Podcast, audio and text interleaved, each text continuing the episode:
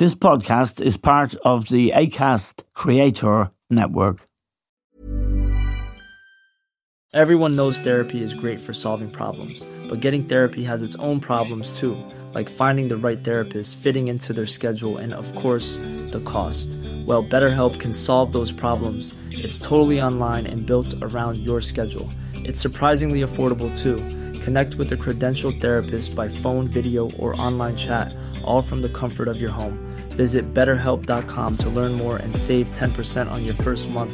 That's BetterHelp, H E L P.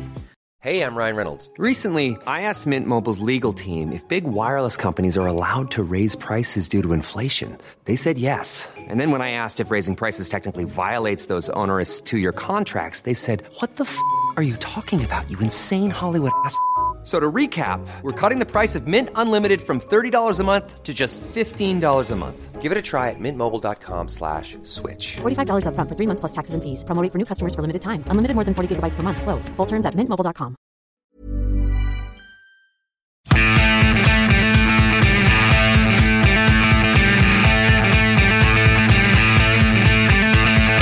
Hello and welcome to The Stand with Eamon Dunphy. Now, at the weekend, there were protests uh, around the country in Dublin in particular, but elsewhere as well. And everywhere there is a growing sense of fear, of crisis at the rise in the cost of living, the inflationary pressures in the economy. We are, of course, still living with the consequences of COVID, of Brexit, and the latest international influence on our economy is, of course, the war in Ukraine uh, and the Russian aggression there. Um, there's no sign of that ending. And when you put the three things together, you come up with serious consequences for people who are trying to live their lives. And we're joined now to discuss uh, the Irish situation and indeed the situation in the European Union by one of our leading economists, Jim Power. Uh, Jim, has the world ever had in economic contexts three crises of this nature so soon after each other? Indeed, in a way, COVID and Brexit happening almost at the same time, and this war, of course, now adding to the world's woes in all kinds of ways. Well, I, I think, Eamon, for those of a certain age, um, there are some resonances at the moment with what happened in the 1970s, um, in 73 and 79, due to wars in oil producing countries. We had two significant oil price shocks, and that gave rise to a phenomenon called stagflation, which describes slowing growth and rising inflation. And back then, the rising inflation was a direct result of the oil price shock, which damaged economic activity because the world was even more dependent back then on imported oil than it is today. And um, central banks reacted to that with significant increases in interest rates. And we had Paul Volcker, the one of the more famous Federal Reserve chairmen in the United States, um, increasing interest rates in the early 80s to try and kill inflation for once and for all and caused a major recession in the States, but did deliver a significant um, taming of inflation at that stage eventually. Um, there are, as I say, resonances with that period today. Um, we're in an environment where global growth is undoubtedly under pressure because of um, COVID, because of the Ukraine war and the impact that's had on inflation, particularly. Um, central banks are now increasing interest rates quite aggressively. Last week we saw the US Federal Reserve increase interest rates by three quarters of 1%, which was the single largest US interest rate increase um, in over 30 years. The Bank of England increased rates by a quarter percent. The Swiss central bank increased rates by a half percent. So interest rates everywhere are on the way up. Um, as I say, global economic growth is definitely very, very challenged at the moment. And um, un- unfortunately for central bankers, the imperative at this juncture is certainly to try and bring inflation and more importantly, to try and bring inflationary expectations back under control. And the Federal Reserve's move last week, I think, made it very clear that the view the US central bank is now taking is that engineering a recession is the only way to bring about a significant decline um, in US inflation. Um, a high price to pay, but I think the view would be that if they allow inflation to continue to build in the system and inflationary expectations to continue to build in the system, that that would cause more severe economic problems in the medium to long term. So there is a very clear central bank strategy at the moment um, in a number of countries. That is increase interest rates regardless of the economic consequences to try and arrest the ongoing spiral in inflationary costs. Um, in Europe, uh, the interest rate situation to date has been different in the sense that we haven't seen the European Central Bank increase interest rates yet. Um, and I think the delay to date has been that Eurozone growth is certainly well behind that in the United States. Unemployment is considerably higher than in the United States. And certainly there are not indications of excess demand in Europe, unlike in the United States. So the Federal Reserve has been quite reticent up to now about increasing interest rates, but that's about to change. Um, I think the European Central Bank will increase rates by a quarter percent in July and probably a half percent in September. And indeed, over the next 12 months, um, I wouldn't be surprised to see ECB interest rates going from zero at the moment to 2% as I say, within 12 months. So that, that that's a, it's, it's a strange set of circumstances. And as you say, um, Ukraine is a crisis coming on top of another crisis, which is COVID. But I also think there is still this ongoing legacy of what happened back in 2007, 2008, yep. which is still very real out there. So it's, it's a very, very difficult situation globally. There's no doubt about that. Now, in Britain, the Bank of England governor last week, when announcing that quarter uh, point rise in the interest rate, predicted that uh, inflation in the UK was heading for 11%. Here, uh, my understanding is it, it, we should have inflation or could have inflation around 8%. Are those figures accurate? Yeah, I mean the the Irish inflation rate in May was running at seven point eight percent, and um, I back back in March, um, I was predicting at that stage that Irish headline inflation would move move above ten percent. Um, bodies like the ESRI and the central bank disagree. They think inflation will peak out at around 8%. Um, I'm not so sure. I think we could well see inflation with um, in double digits over the coming months. Um, of course, um, a lot depends on you know what's happening globally because um, Ireland's in, indeed the global inflation problem is due to supply side problems rather than excessive demand in the main. There's some yeah. excessive demand in the states, but it's mainly a supply side problem. And what I mean by that is that uh, the cost of goods has increased dramatically. And uh, particularly, you know, on the food side, um, global wheat prices at the moment, which is a key ingredient in food, all food up 56%, palm oil up 48%, cheese up almost 42%, coffee up 52%. Fertilizer Rice, is one of that, isn't it? Is one of those issues for farmers. It, it, it, certainly is because, um, okay, there's, there's, a couple of things happening here. One is that, um, Ukraine, Russia, that part of the world is obviously, you know, the breadbasket of Europe, if indeed not of the world, significant wheat producer, um, significant producer of sunflower oil. Uh, both of those have been significantly disrupted by the war in Ukraine and both prices and supply have been significantly damaged. So that's one issue. There's a serious shock to the supply of a number of important food products. But the second issue then is the what's happening on the input side. Um, and fertilizer obviously is one of the most important inputs along with labor and energy in food production. And in the year to April, fertilizer prices in Ireland up by 177.8%. You know, that is dramatic stuff and it's, it's being reflected around the world. Um, a few reasons for that. There was already upward pressure as a result of the supply disruptions and production disruptions of fertilizer caused by COVID, but also um, potash is a significant um, ingredient in fertilizer, which is a key um, product in Ukraine, Russia, Belarus, and so on. So the cost of fertilizer increasing dramatically. That obviously foods feeds in significantly to the cost of food production. So that that is definitely feeding. And indeed, in the last couple of weeks, the United Nations Food and Agriculture Organization, you know, it predicted that this year global food imports would increase by 51 billion to hit 1.8 trillion US dollars. Okay, but of that 51 billion increase in uh, the value or the import bill for food, 49 billion is due to higher prices.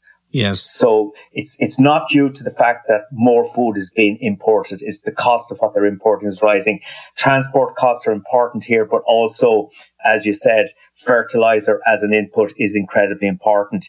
And um, one of the one of the risks here is that um, there is a price elasticity of demand for fertilizer. So in other words, as the price rises, the demand for fertilizer will reduce and there are already indications in some of the rice producing countries, um, which are typically poor countries. Yes. Um, and over 50% of humankind lives on rice.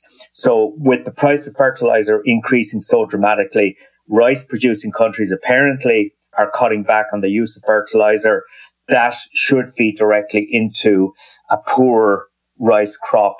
Um, over, over the coming 12 months. So that's just going to exacerbate uh, the shortage of food, the price of food. And that's why I think for reasons of food more than anything else, you know, the inflation rate in this country um, could easily hit and top 10% over the coming months because I just don't see um, any of those forces driving food prices improving anytime soon. Obviously, um, a lot depends on what happens in Ukraine, but based on what we see at the moment, that situation doesn't look like resolving itself anytime soon. So here in Ireland, in the year to May, food price inflation was running at four and a half percent. That seems pretty tame relative to the headline rate of 7.8%, which is primarily driven by various energy costs. But within that food, that four and a half percent is the highest rate of food price inflation we've seen in um, at least a couple of decades. Bread is up 8.8%, flour is up 12.1%, meat is up 7.5%. And based on what we understand about global forces and particularly input costs like energy and fertilizer and indeed labor costs, um, it is hard to reach any other conclusion other than that food price inflation is really going to become a thing in this country and elsewhere over the coming months. And indeed, the United Nations has warned that around 800 million people globally could be seriously, seriously vulnerable yes. to um, serious food shocks over the next 12 months. Yes, and that's something I wanted to ask you about when you um, mentioned rice and the mortal threat that this poses to uh, people in the third world in countries where there is suffering of all kinds. And one of the basic foods is rice and the, and the needs of that.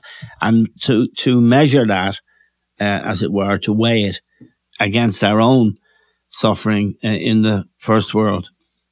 Uh, yes, I mean the, the, the UN analysis makes it very clear um, that more vulnerable countries are paying significantly more for their food imports, but they're actually receiving less food. And typically those countries have growing populations. So the demand for the volume of food being consumed should be increasing, but uh, it's actually declining because of the price.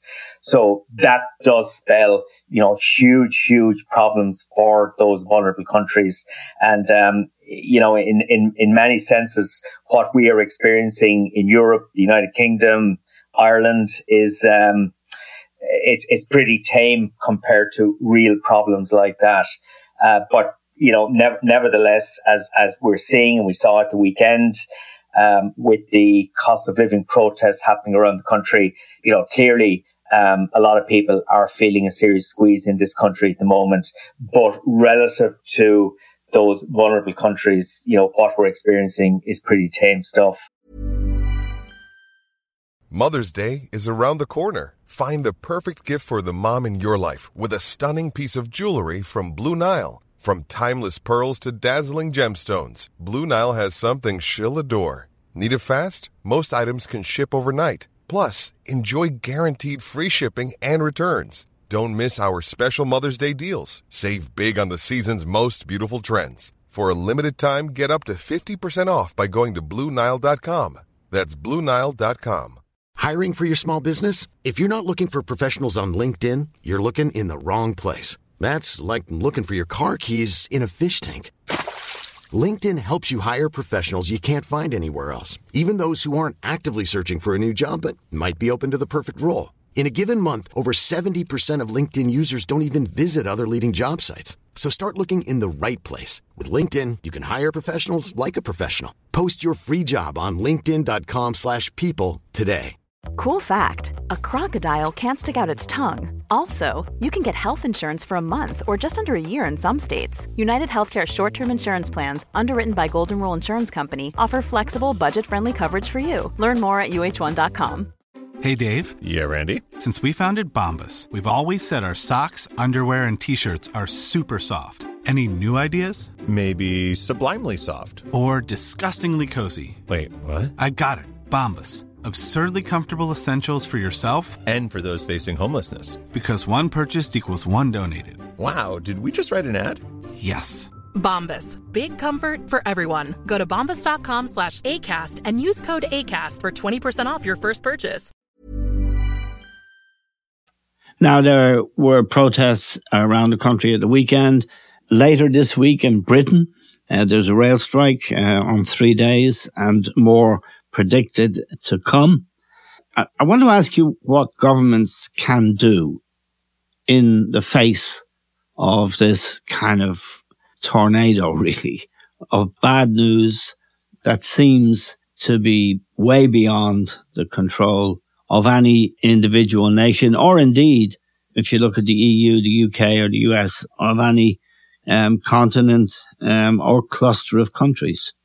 Yeah, it's it's it's it's interesting the way governments are being blamed for this crisis at the moment, and um, uh, you know a, a, lot of the narrative coming out of the protests here in Ireland at the weekend was that this is a Fianna Fáil, Fine Gael government uh, caused problem, but if you look around the world, um, in the United States, where we currently have under Biden, by U.S. standards, a pretty left wing government um, it has high inflation. In the United Kingdom, we have, by any standards, a pretty right wing government. The UK has very high inflation. Germany has a centrist government veering slightly to the left. It has high inflation. Italy has a combination of everything in its political system. It has high inflation. So I guess the conclusion you would draw from that is that this inflation problem is not because of, it's not caused by governments. Okay. Um, so blaming governments for what's happening, um, I think is missing the point. But I guess the other point is, you know, what can, so, okay, before I go on to what governments can actually do about it. So what's causing all of this? Well, it is the disruption caused by what we've lived through over the last two and a half years as yes. a result of COVID and the impact that has had on supply chains and the production of lots of stuff. And then, of course, that has been utterly exacerbated by the um, savage Russian invasion of yes. Ukraine and the impact that's had on food prices, energy prices, industrial metals, and so on. So um, a lot of this stuff is out of the control of governments. So what can governments do about it? I mean, what can the Irish government do? Um, Micheál Martin, um, I saw him quote at the weekend as saying that we can't, the Irish government cannot chase inflation. So in other words, the Irish government cannot turn around and spend a load of money every time we get the latest spike in the price of something. uh, that would be incredibly expensive. Um, and I'm not sure it's a sensible strategy. Um, I think w- one thing government can certainly do is to look at number one, the taxation of energy, for example, because despite the reduction we saw in excise duties in energy, the government is still going to collect more in excise duties this year on fuel than before the um, the, the, cuts in that taxation, uh, uh, and that and that's because the price has escalated so much. So they could look at significantly reducing the tax take on energy and fuel generally. That was uh, one of the that was one of the calls at the weekend. Uh, petrol retailers were calling for a VAT reduction on fuel uh, to ease uh, the cost. I think uh, the VAT rate is twenty three percent, and they want it uh, reduced to ten percent. Yeah, yeah, absolutely, and and likewise with the excise part of it, you you can certainly um, you could make a meaningful impact there by doing those things. But um, I think a bigger problem actually is going to be food because um, I think from a political yes. perspective, rising energy costs is a significant problem. Okay, there's no doubt about that. But uh, and I guess it's happening at a reasonably good time of the year, you know, when we're into the summer, yes. when the demand for energy is less strong anyway, particularly for heating houses and so on. Um, and I would note also that, um, and, and this has been statistically proven in the United States, but I would notice anecdotally here in Ireland that the escalation in the cost of motor fuel has certainly done nothing to dampen traffic. So yeah. uh, people are still out there driving. I think a much, much bigger issue would be um, if I'm correct, and if food price inflation really starts to become a significant issue, that's when it becomes really, really politically difficult to handle. Uh, there is no VAT on food, so you can't turn around and reduce the VAT. So there really is only one response to that, and that is direct financial subvention to people. Um, and I and I think that would be number one incredibly expensive if it was to be done universally. Um, and uh, so, so I think what the government has got to do, if it's going to lend support, it has got to do so to people who are on social welfare, who are vulnerable. Yes. Um, I, I think, I think that is the only choice. You can't just turn around and you know, do something in a universal sense to try and help everybody.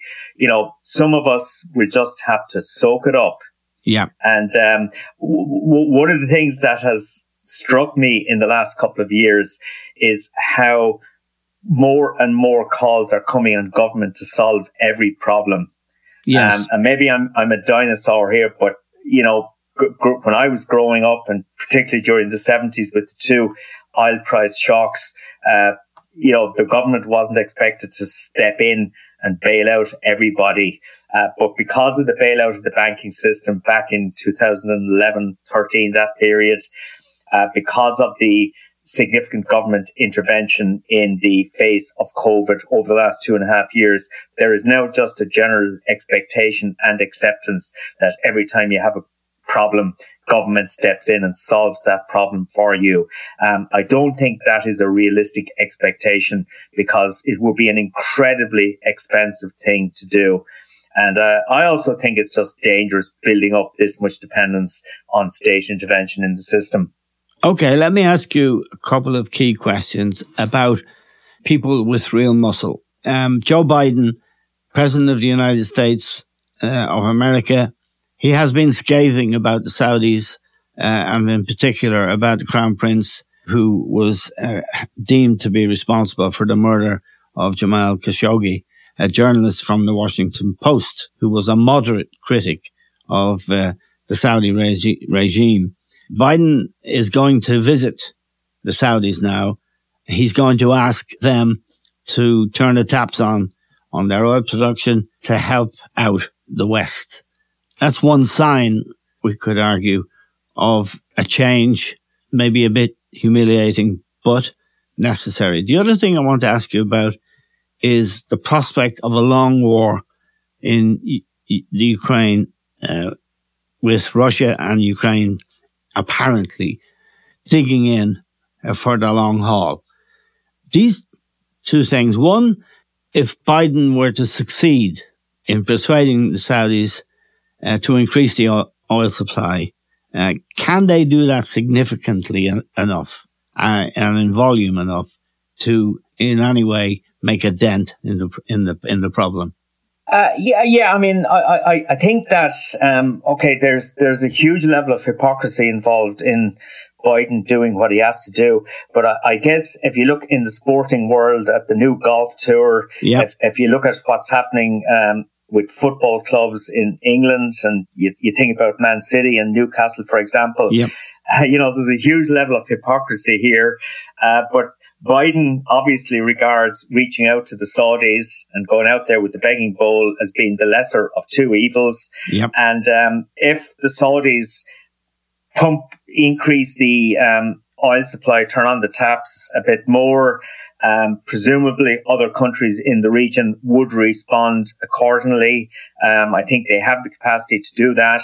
Um, if you combine that increased supply with the reduced demand for fuel, that will inevitably happen if central bank policy causes a recession in the United States and elsewhere. So a combination of those factors could bring oil prices back down over the coming months.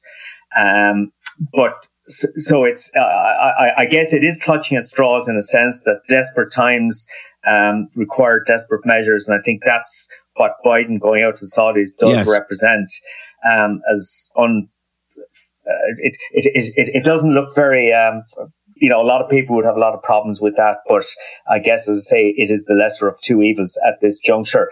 Um, I think there, there is, there's another element of this, um, you know, if, okay, and it ties into the second question you asked me, you know, if this turns out to be a prolonged war, um, clearly it is going to have a prolonged impact on um, food prices and food Yes. supply around the world, particularly in areas like wheat and um, in fertilizer and uh, in sunflower oil and so on.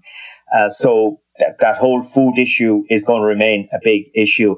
Um, and in terms of energy, likewise, um, you're unlikely to see uh, the you know an increase in the supply of, or at least the supply of gas and oil out of Russia will remain um, e- extremely weak and vulnerable. So I, I think what we've got to think about in the rest of the world is, and particularly here in Ireland and indeed Europe, uh, we have got to reduce our dependence on imported fossil fuels. You Yes. know, we, we've just got to push forward this alternative energy agenda. Um, so solar, wind, um, Yeah. wave energy, these energies have got to be developed. Um, I'm not saying they are the total solution, but they would be part of a portfolio of a solution. Um, I think ultimately the most sensible thing to do would be to go the nuclear option. Um, it makes a lot more sense, I think, than any other alternative Yes. energy proposal at the moment. But of course, in this country, uh, the notion of nuclear power is just uh, not contemplated at all.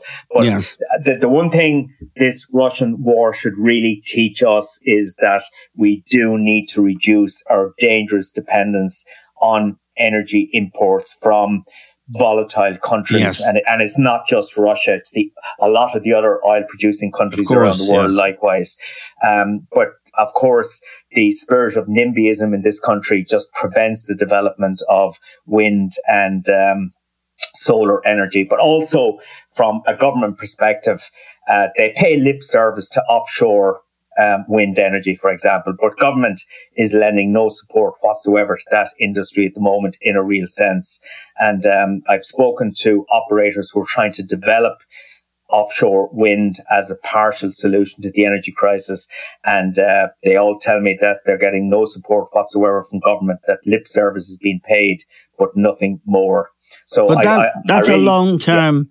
That, uh, that's a long term uh, project, uh, Jim. Just let me ask you a final uh, question about how bad this could get, uh, and I mean, uh, let me you, put it this way: the European Union, uh, the United Kingdom, and the US they won't all be singing from the same hymn sheet, will they? Uh, no, um, and, and, I mean we've the, the, the, the, geopolitics of everything that's happening at the moment is obviously also complicating this because you know what we've seen over the last five or six years and more has been this growth in economic nationalism, uh, the growth in more extreme politics, and I suppose Trump really pushed that agenda. Um, yep. The chances are that the Republicans will regain both houses in November. That will set Trump up for a run at the White House again in 2024. Um, and even if it's not Trump, some Trump like character. So I, I, think this, this division between um, the United States, Europe, and indeed you know, the United Kingdom, given the nonsense that's going on with Brexit at the moment, uh, the politics of all of this extremely difficult as well. And the French elections at the weekend yep. um, have seriously undermined uh, the rest of Macron's presidency, the, the term which is just beginning. Um, that that term now is going to be seriously damaged by the election results at the weekend. And the, the consensus view this morning is that this sets the extreme right in France up for a very strong showing in 2027. I know um, a, a, lot can happen, you know, over that period of time. Yes. But but the whole global geopolitical thing at the moment is um, extremely fragmented countries going in different directions. And I think Europe's big problem now is that it, there is no leadership whatsoever because Scholz in Germany is not providing leadership. Um, Macron has now been seriously undermined. Yes. So you'd struggle to name any other European leader at the moment. So European political leadership um, is really, really an issue at this stage. So if you do not have um, strong leadership, um, cooperation between the major Western powers, well, then, you know, all of these problems are just going to uh, rumble on and on, unfortunately. Could it be that we've reached the end of an economic era? Um, yeah, I mean, the, the, stable, the, uh, pro- progressive, yeah. stable, uh, predictable. Could that be when you look across the globe no longer a given. Yeah, I mean, I, I think the legacy of 2007, 2008 has fundamentally changed the global political landscape. Um, it definitely helped give rise to the rise of extreme politics. It definitely helped give rise to the growth of nationalism and this anti-globalization or de-globalization agenda, whatever you want to call it. And um, the Ukraine war, uh, well, COVID first, and now the Ukraine war has exacerbated all of those pressures. So I, I definitely think that the the whole model of globalization um, that we have grown up with for, you know, 40, 50 years, well, certainly since the late 1950s, um, is now under serious threat. And de-globalization, I think, is going to be a massive theme. And um, th- that that's why you know, there's going to be, I think the whole model of capitalism and globalization is fundamentally changing at the moment. I think there will be much more sort of individualism from countries or nationalism, if you want to call it that.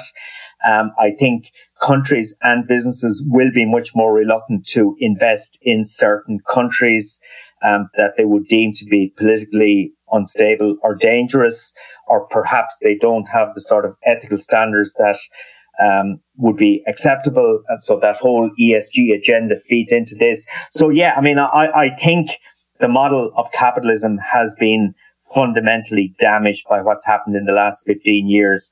And um, always when one model um, ends, uh, there tends to be a vacuum created for a while, and vacuums are always dangerous. So I think, and they're always filled. they are indeed, yes, indeed. So okay. they, yeah, they're always filled by dangerous things. So and I, would be reasonably sanguine about this if I believed we had strong global political leadership at the moment, but we don't.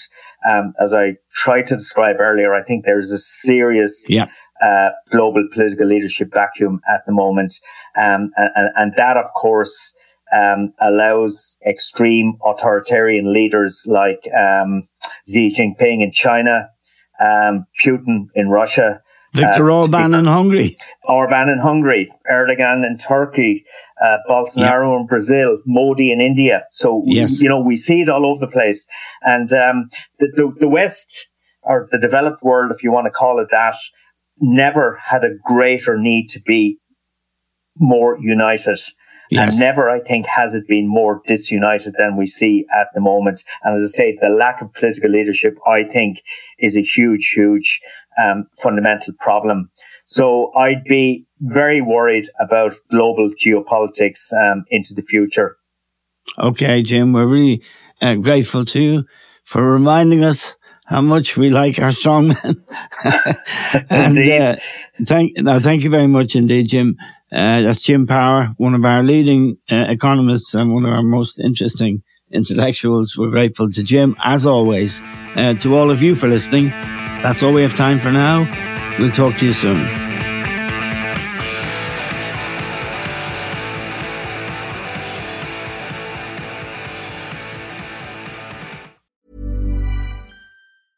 Even when we're on a budget, we still deserve nice things. Quince is a place to scoop up stunning high end goods for 50 to 80% less than similar brands. They have buttery soft cashmere sweaters starting at $50, luxurious Italian leather bags, and so much more. Plus, Quince only works with factories that use safe, ethical, and responsible manufacturing. Get the high-end goods you'll love without the high price tag with Quince. Go to quince.com/style for free shipping and 365-day returns.